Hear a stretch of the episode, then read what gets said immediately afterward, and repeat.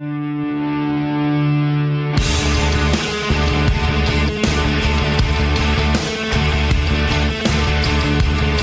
now about to witness the strength of knowledge. This is Steve Deace. Raising a banner of bold colors, no pale pastels. People should not be afraid of their governments. Governments should be afraid of their people. Our rights are inherent and essential, derived from our Maker.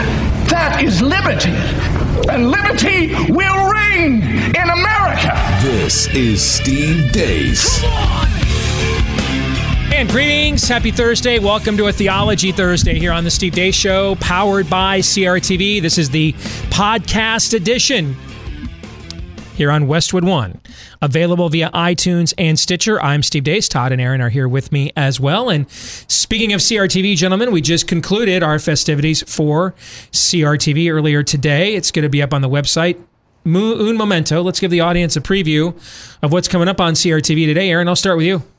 Yeah, uh, some quick analysis of the Urban Meyer situation on um, on the uh, opening segment. Um, but the the main conversation that we had uh, during the roundtable today with the Nate Madden from Conservative Review, our congressional correspondent, is parsing. I don't know if parsing is the right word. Maybe distinguishing between politicization and the seeking of justice, uh, particularly as it pertains to the Molly Tibbetts uh, tragedy here in our backyard in Iowa. And I thought some of the conclusions we came to were definitely worth tuning in for. What do you think, Todd?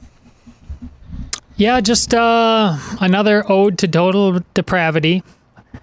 Um, it's it's disconcerting uh, that we ultimately that's the best we can do is simply make sure that you understand that at the end of the day prescriptions for where to go from here uh, I, I, don't believe uh, there's too many men without chests to ultimately do something. Uh, we simply need to be pointing out the darkness as much as we can do our part as an individual. But uh, our list of allies goes thin Aragorn. You know a question I'm getting a lot more is so what do we do? And I'm glad you guys are asking that question because one of the whole premises of our show is here's how we do what we believe. You know, the book that I wrote in 2014, Rules for Patriots, is a how to book. You know, it's the 10 commandments of political warfare. Sometimes, though, and I'm not saying we're there yet, we may be, I don't know. I'm not a prophet. Okay. Um, I know the word of God as a believer, but I'm not I am not divinely appointed specifically with the office of prophet to bring you a word from God. You see what I'm trying to say? Yes. So I'm not a prophet. I mean, I can, you know, Jesus told us to to uh, study the signs of the times. I can, so I can give you a learned guess, and that's exactly what it would be a learned guess, which means it could be learned wrong. that's what it could mean, or it could be learned right. So I'm not saying we're there. I'm also not saying we're not. I'm just saying. And I think this is difficult for the American mind to wrap itself around because all of us as believer, if you're a believer, we have a cultural bias, the whole nature nurture argument. We have a cultural bias from the time and place in which we live.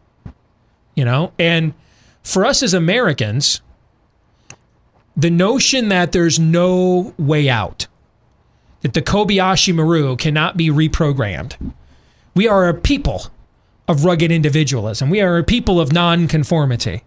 We are a people whose founder said, dude, I'm not meeting these redcoats out in the field. I'm going to hide on the stand tree. I'm going to wait till they till they turn their backs. I'm going to stab them and run.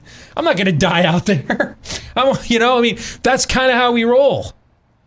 We're like, we're not going to island hop with the Japs for 20 years. We're just going to drop an atomic bomb and end this sucker. That's just how we, you know, we like it bigger, stronger, faster. We like solutions. Have it your way, you do you. I mean, this is sort of the American ethos here.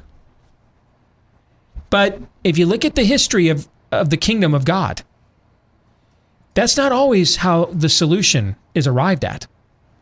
Sometimes Jeremiah says to the people, you know, those make Israel great again bumper stickers aren't happening, guys. This is a judgment. Instead, this isn't this isn't a this is Israel, bitch uh, commercial. This is a not going anywhere for a while, grab a Snickers. That's what's happening here.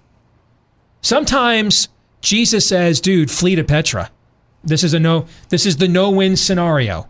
There will be no reprogramming here. This era is done.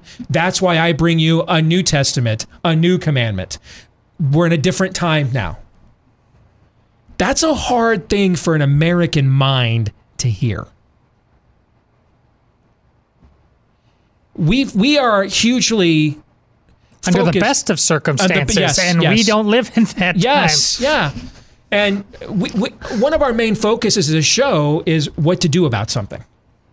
So when we tell when we don't offer you what to do about it, it's it's usually sometimes it's because we haven't thought about what to do about it. A lot of times it's because we don't really think there's anything to do about it. That's why we talk about you know, here's what we can do about it. Pray for revival. We've talked about that for years. There there I, I'm not saying we're there. I am saying, however, we should at least entertain the possibility. You are watching the last throes of a once great civilization under some form of divine judgment. And if that's true, that always happens for one of two reasons. One, to spur a revival. Two, to close the book on that chapter of history. And we're not God, so we don't know which it is.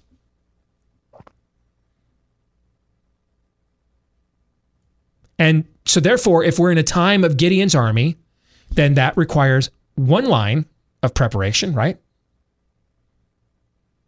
If we're in a time of when you see uh, Titus destroy the temple and take it down brick by brick under the orders of Hadrian, uh, run, run and flee for Petra. This era is over now. And I don't know what it is. I don't know. I just know it's very dangerous for Christians who are American to assume they would never live in a time where it's not the outcome they want. Stop and think about the day the Assyrians arrived. The northern 12 tribes, they got up, went down to Bethel or Shiloh, which they were not, which was a violation of the law. They went to make their sacrifices and worship God, not at the temple, but in their own way, in violation of God's law, like they did the day before, and the day before that, and the day before that, and the day before that, and the year before that, and the year before that. And they married their daughters and sons. They farmed their lands, right? It was a day like any other day. Except there was a rustling in the distance. This was not going to end up being a day like any other day. They were going to disappear from history. The Assyrians have arrived. Gone. Think about the day the, the southern two tribes got up. They had the temple. That's what they were lecturing Nehemiah about. We have the temple. What do you mean? We're being judged. We're the ones that stayed faithful. We're not like those miscreant, you know, reprobates up north. We're the lion of Judah, man.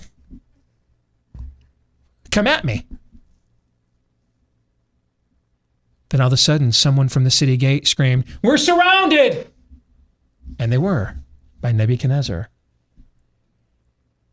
Sun got up just like it did every other day that day. Went down to the well to get your water like you did every other day that day. But this would not be a day like any other day. Weeks, months would go by. He would starve you out. You would eat your own filth. Finally, he would come through the walls. He would take your king, who told you to rebel against God's judgment. He would bring out the king's sons and wife, murder him, murder them in front of him, then pluck the king's eyes out and lead him back to Babylon, so that that would be the last thing he would ever see.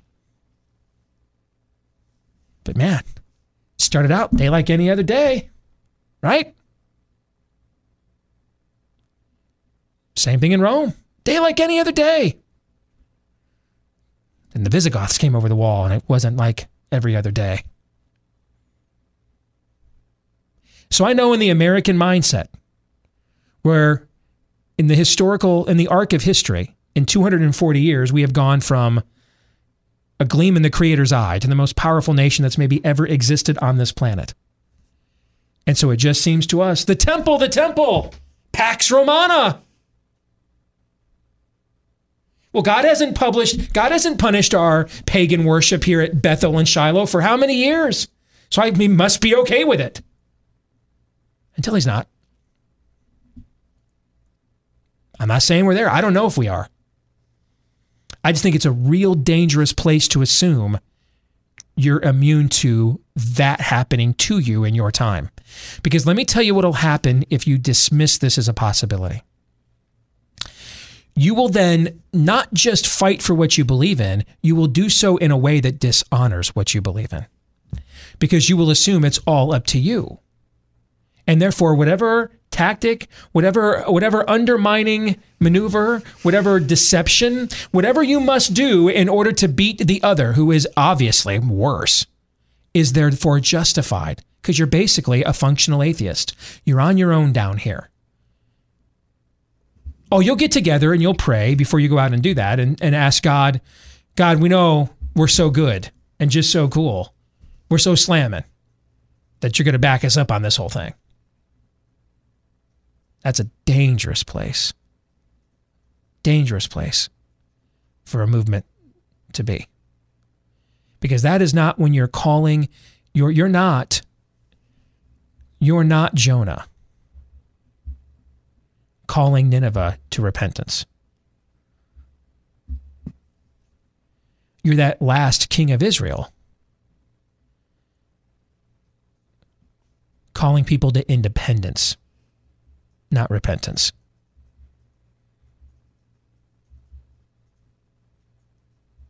Just something to think about. Bible study time? Indeed. All right, let's continue our study in Colossians. So we have not even made it through chapter one yet. And I should mention, by the way, if you want to subscribe to our CRTV show, promo code DEACE, D E A C E, is how you can get a discounted subscription to CRTV that will not just give you access to our show, but every show we do here on the network. And it'll cost you just about a quarter a day. Promo code DEACE. D E A C E at CRTV.com. All right, so we're two weeks into our Bible study in Colossians. We're going to finish chapter one today. We may get past it a little bit further. I don't know. We'll see. So we open up, uh, right? First, the first episode we did, Paul establishes his credentials. He lays out uh, his motivations as an apostle and vis-a-vis therefore lays out what our motivation should be as believers where where our worldview and mindset should be focused on okay? And then last week we talked about i mean these verses 15 through 23 in chapter 1 of colossians are some of the most important verses in the new testament where paul takes themes that uh, john hints at in his gospel. Well, doesn't hint at, but uh, partially lays out in his gospel and is laid out several other places in the New Testament. And Paul puts them together in one in one seamless garment of of a of a hermeneutic, and it's called Christology. And we talked last week about through the Gospels, we know who Christ is. But through Christology, we fully know who why he is who he is, right? That's what we did last week.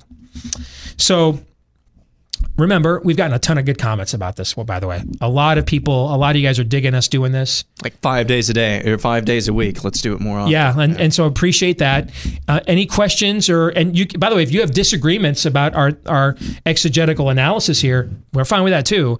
But just remember the disclaimer. I, if I get those, I'm putting those all in a folder in my email account and we're going to address as many of them as we can in the podcast after we're done going through Colossians. Okay. So let's pick it up here. Verse 24, chapter 1 of Colossians. Paul, again talking, says, Now I rejoice in my sufferings for your sake. I'm going to stop right there. So we just had a conversation about it's very dangerous to apply our American biases to the kingdom of God.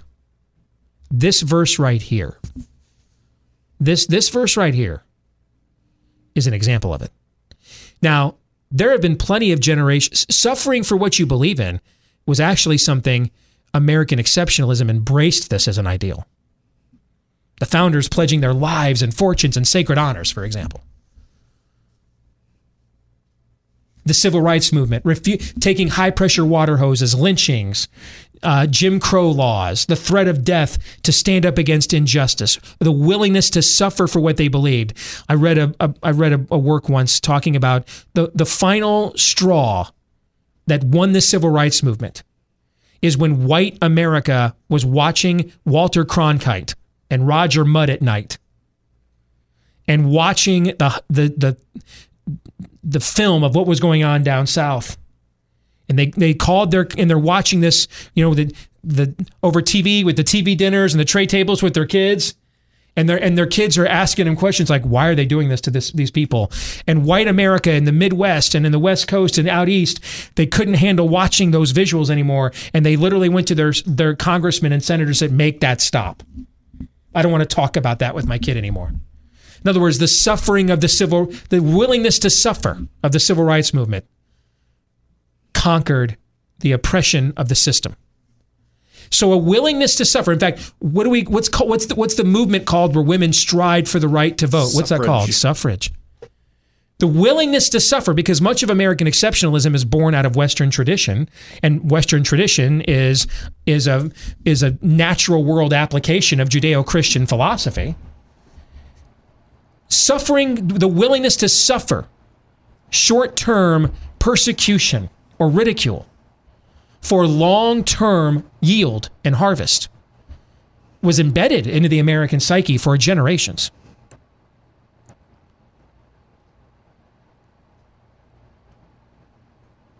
the people who founded the Republican Party left the Whig Party. They met in Jackson, Michigan in the 1850s.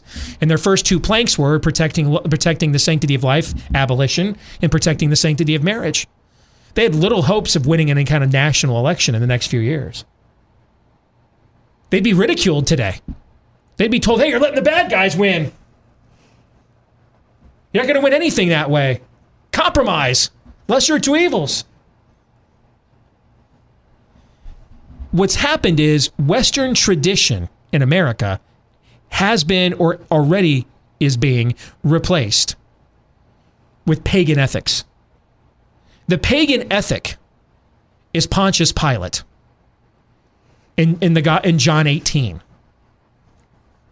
When Jesus says, For this world, that reason I came into the world to testify to the truth, and Pontius Pilate's, dude, dude, what is the truth?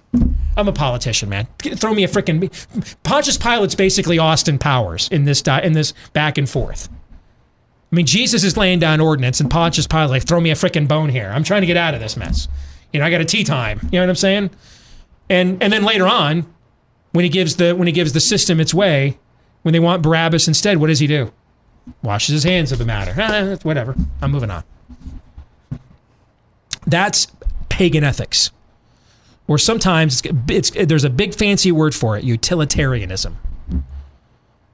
And what does it mean? It simply means whatever causes the least amount of pain and the most amount of good is good.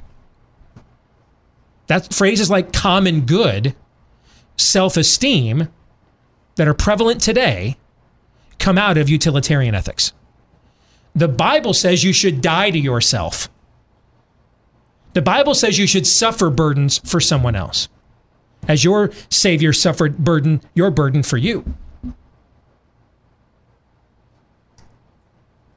The world system under utilitarian ethics totally contradicts that. When Planned Parenthood says make every child a wanted child, that's utilitarian ethics. You have no inherent dignity because you are the imago Dei, made in the image of God. You are o- to each according to his abilities for each according to his needs is the is the freaking bumper sticker. That's the maga of utilitarianism is that line. That's its that's its life verse right there. And that's what planned parenthood is saying. You're gonna have a deformity you're not gonna you're gonna have a bad family uh, you're gonna suffer. So just don't have it suffer now. Kill the child so it never has to experience that suffering. Barack Obama, you shouldn't be punished with the yes. baby. One of the great authors of western tradition his father went to debtor's prison, gave him up, forced him into basically indentured servitude, a, a, a, a slightly better form of child slave labor in the bowels of London in the 18 in the early 19th century. Who what was his name? Charles Dickens. And what he saw, experienced, and witnessed in those situations gave him inspiration for characters and stories like David Copperfield and Nicholas Nickleby and the, and a Christmas story that have blessed how many untold millions of people for now centuries. And none of that would have ever happened had he not had to endure that suffering. That does not mean, by the way, we do evil so good may come. It, it doesn't mean the slave owner, the white slave owner in the South in 1840, gets to say to the black family when he's raping the wife and he's whipping the husband and beating his kids. I'm doing this for your own good. Think about how much great adversity you can overcome because I'm. No, that's not what it means. What it means is some words Paul writes in Romans 8 For all things work together for the glory of God and for those called according to his purposes. Let me tell you what that means for my own life.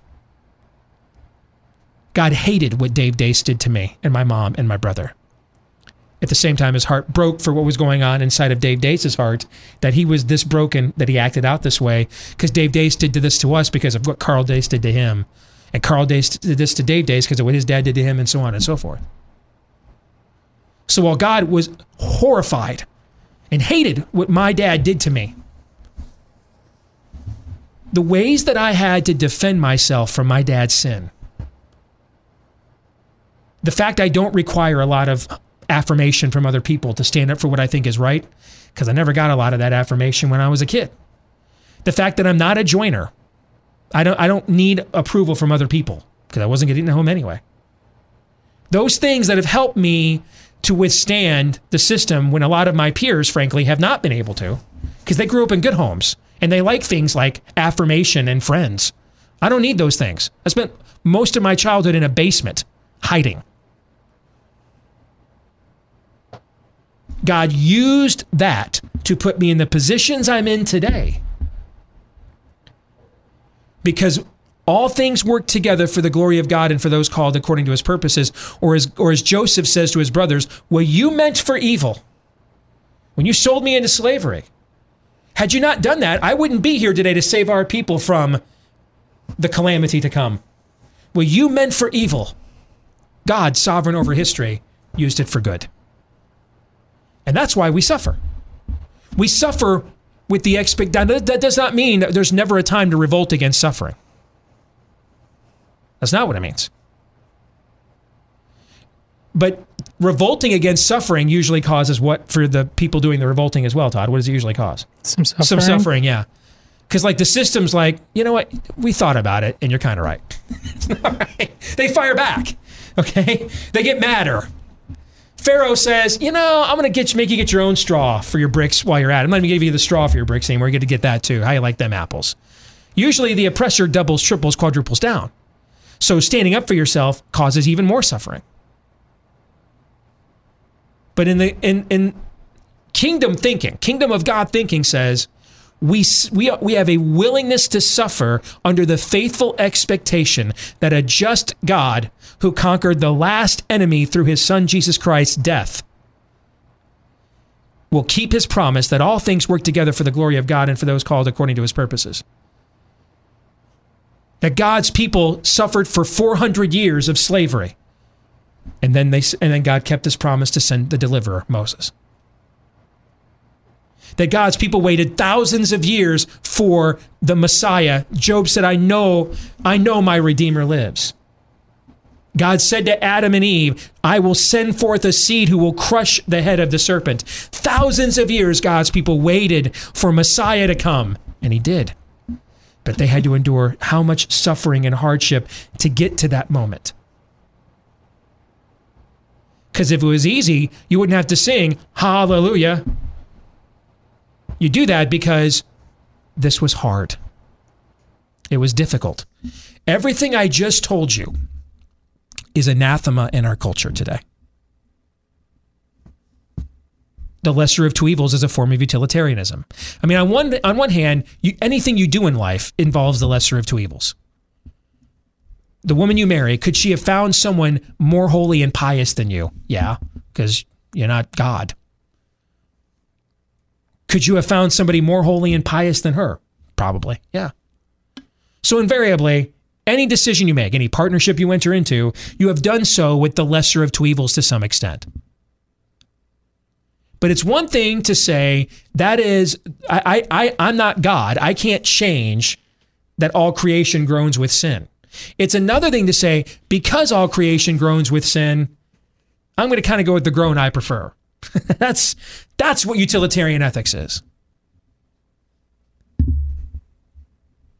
And so, right away in our Bible study this week, Paul says, I rejoice in my sufferings.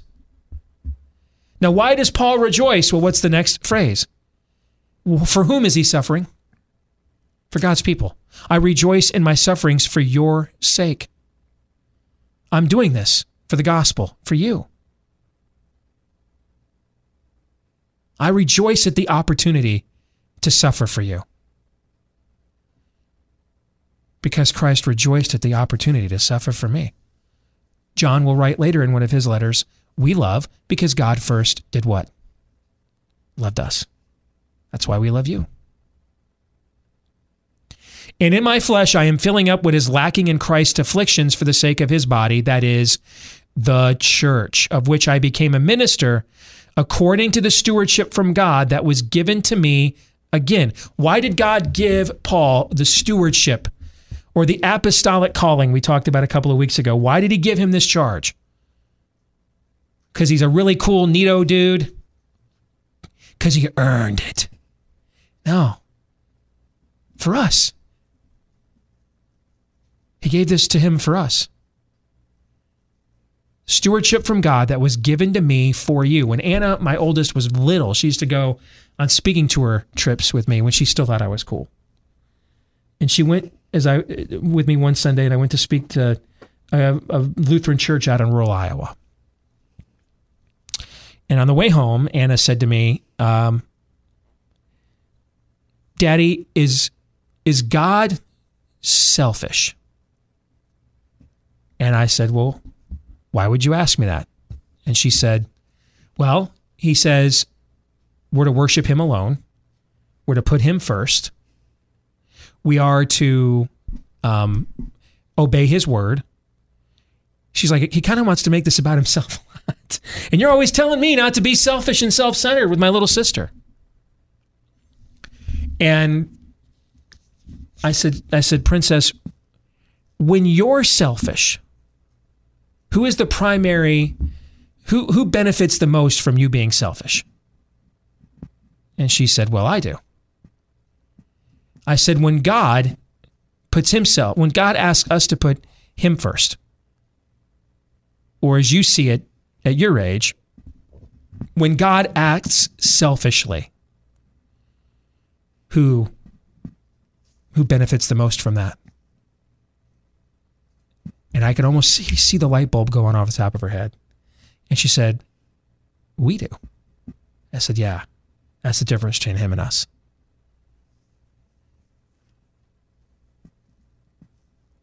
He's not like us. And in this way, Paul is emulating God.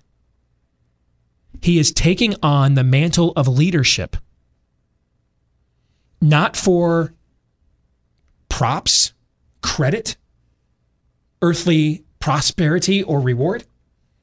He is rejoicing in suffering. What, how did Paul suffer? He was beaten, imprisoned, shipwrecked, stranded, eventually beheaded. He rejoiced in doing that for you and I because that's servant leadership. Thoughts on that before we move on, gentlemen? Well, just quickly, uh, rejoice. What does that look like? What does that feel like? Well, uh, not always a party, uh, clearly. Uh, when you are being persecuted, uh, the the grace that you are relying on to bring salvation uh, to that persecution demands that you ask some fundamental questions. Uh, wh- where ultimately is your hope? And you already alluded to this, Steve. Your hope uh, is that the grace will be that will be applied to that situation is the grace that will be applied to you, a sinner. So if if you need to know if you are capable and willing to rejoice in your suffering, one of the first things you should be doing is praying for those who are persecuting you. Mm. And I speak for myself. That is so Yeah. hard. But that is one of the first fruits you should be looking for. Again, that does not mean that you stop, depending on the circumstances, that you stop fighting them in whatever f- frame of reference fighting means, looking for justice, seeking to stop this. It, it doesn't mean that. But will you pray for them? If you won't, you probably aren't rejoicing in your suffering because you are not allowing the main vehicle of grace, forgiveness, to come into that situation and work. You know, I, I wore a T-shirt yesterday. I think it was. Yeah. Had a symbol on it. Yes, you Okay. did. Do you guys remember what that symbol means? Christian. Yeah. Uh, it's the symbol that ISIS puts over the doors of Christians to basically mark them for persecution, if not worse. And I was at a convention, and a good friend of mine, Stu Epperson Jr., introduced me to uh, what's the what's the organization that, that works on the persecuted church across the world? Who am I thinking of? Aaron? Uh, open doors. Open Doors, Yeah. yes. And um, a good buddy of mine, Stu Epperson Jr., introduced me to them at a National Religious Broadcasters convention several years ago, and they gave me the shirt. And I, you know, I heard when I and I learned more about them and their organization and what they do and what was really happening to Christians over there. And I would try to make it a point to wear this shirt as you know, at least once a month or something. Love that shirt. Okay. And I used to wear it regularly. I was cleaning out my t-shirt drawer a few days ago. And I found this shirt, that shirt buried at the bottom of my drawer, and I realized I had not probably worn this thing in like six to eight months, if not longer.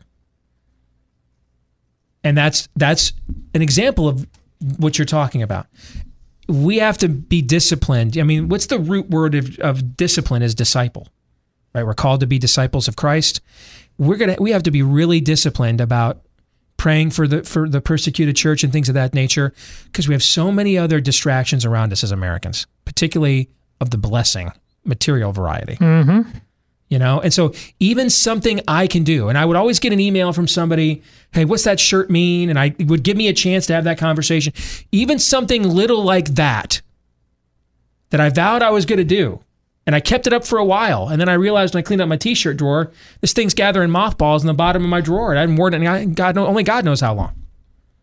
And I'd lost that disciplinary aspect of that that Todd was just talking about. What do you think, Aaron? Yeah, I. You wonder why back in was it it was Greenville uh, a few years ago where Dylann Roof walked into a church Yeah, and shot up the place. Dylann Roof was white. The people in the church, I think, were predominantly, if not all, black. Everybody he killed. This was during a time when we were having all these conversations. I don't know if you remember this. This is before I was working for you. This is back in 2015, the summer of 2015. We had all these conversations about what do we do with um, with with the flag, with the Confederate flag mm-hmm. And here we're we've got this and i think this is around ferguson as well. We've got this hypercharged racial environment towards the end of what was supposed to be um, multicultural valhalla with our first black president. And it wasn't that and we were just charged so racially charged. And here in the south comes a white guy walks into a black sh- church shoots up a bible study after they had accepted him. And there was not a race riot in greenville. Do you know why? Do you remember why it's because to his freaking face, along the lines of what you were saying, the people, the family members of those that he had killed, forgave him. Hmm.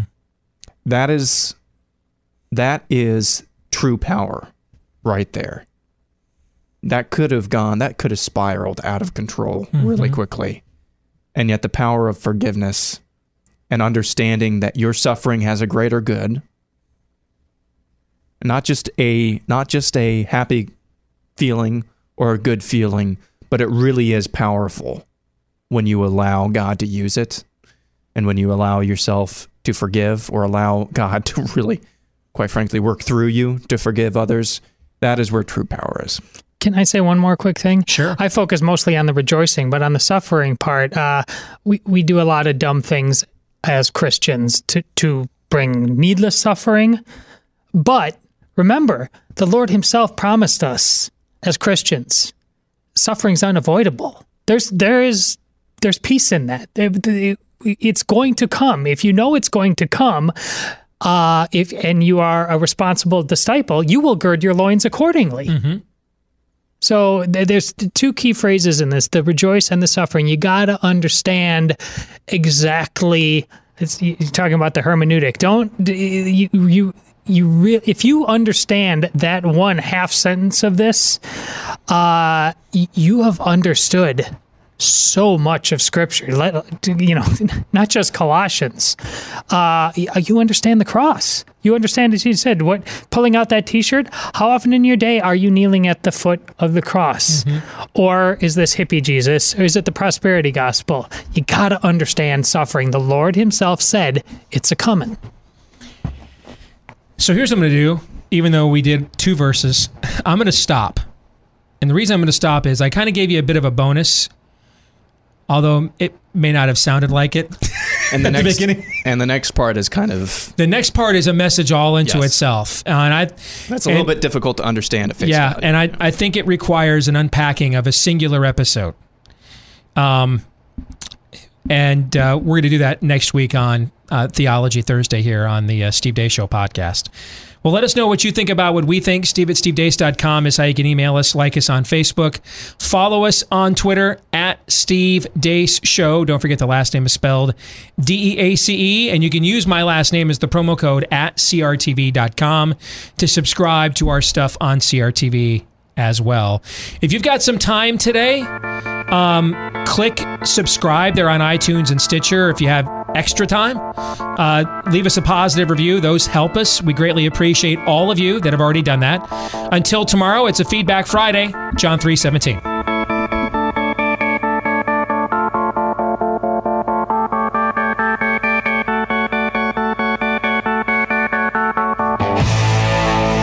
This is Steve Deace. I like you.